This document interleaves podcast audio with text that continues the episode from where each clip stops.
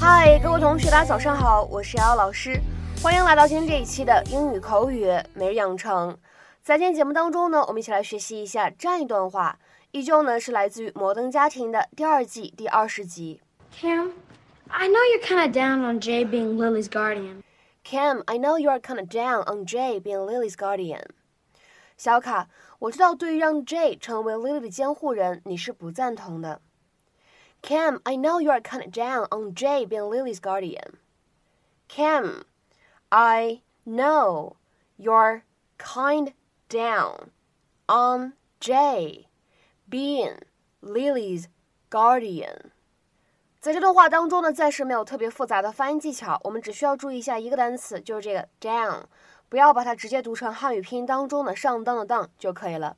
down，down。 Cam, I know you're kind of down on Jay being Lily's guardian. Now, that's not anything you need to worry about, Manny. I just think you're being too hard on him.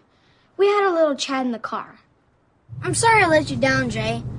I'm starting to think if I couldn't even get up that wall, then why am I even going Knock it off, Manny. We both know you could get up that wall. Now, why are you trying to get out of this trip? I'm not. I'm excited to go. Manny. Okay. I have some concerns about the shower situation. Oh, because? Well, I'm pretty much at my target weight. That's good. But the thing is, I haven't quite reached my target height. Got it. All right, first of all, you don't have to go. I'll write you a note. We'll plan on doing something fun this weekend. Really? You bet. And you're not mad at me? Look, if you were a different kid, I'd give you the speech, you know. We all have insecurities. You've got to be brave here, but let's face it.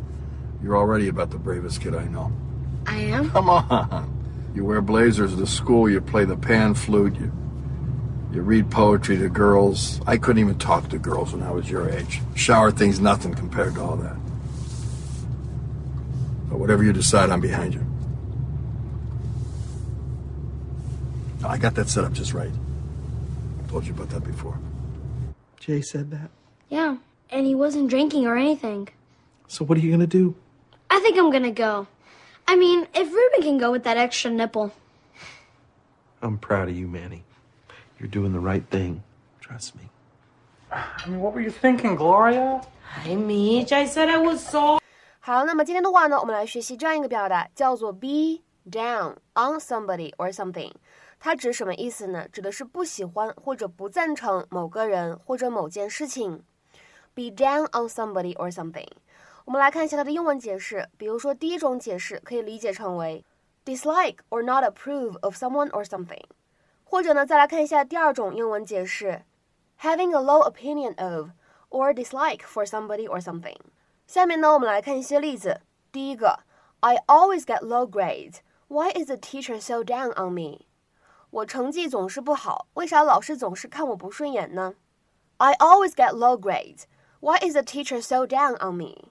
有可能这位老师呢，在改卷的时候，或者说评分的时候，多多少少呢会有一些主观的因素在其中。那么下面呢，我们来看一下第二个例子。I don't know why you are so down on Robert. He's such a nice guy to everyone. 我不知道你为啥总是看 Robert 不顺眼，他对每个人都很友好啊。I don't know why you are so down on Robert. He's such a nice guy to everyone. 再比如说，看这样一个例子：All the reviewers were down on this play. 所有的评论家们，所有的批评家们都一边倒，不喜欢这一部戏剧。All the reviewers were down on this play. 再比如说呢，看最后一个例句：Ever since he was injured, he's been down on skiing. 自从受伤以后呢，他对滑雪就不那么喜欢了，就不那么热衷了。 Ever since he was injured, he's been down on skiing. 那么在今天节目结束之前呢，我们再来复习一下今天这样一个视频片段当中呢，出现了一个之前我们讲过的表达，叫做 be hard on somebody。它是什么意思呢？这样一个短语呢，可以用来指很严厉的批评某一个人，或者呢不公平的去对待他。Criticize someone severely or treat them unfairly。下面呢，比如说用一个例句呢来复习一下：Don't be too hard on him. He's new to the job.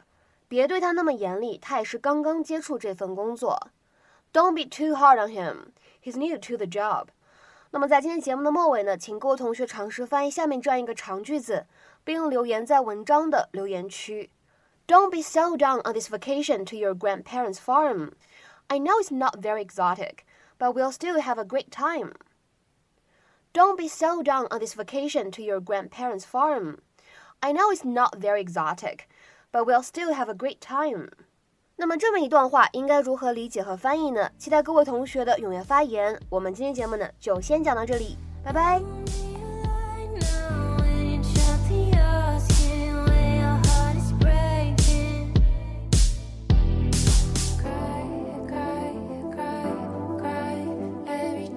Try, try, try, try to say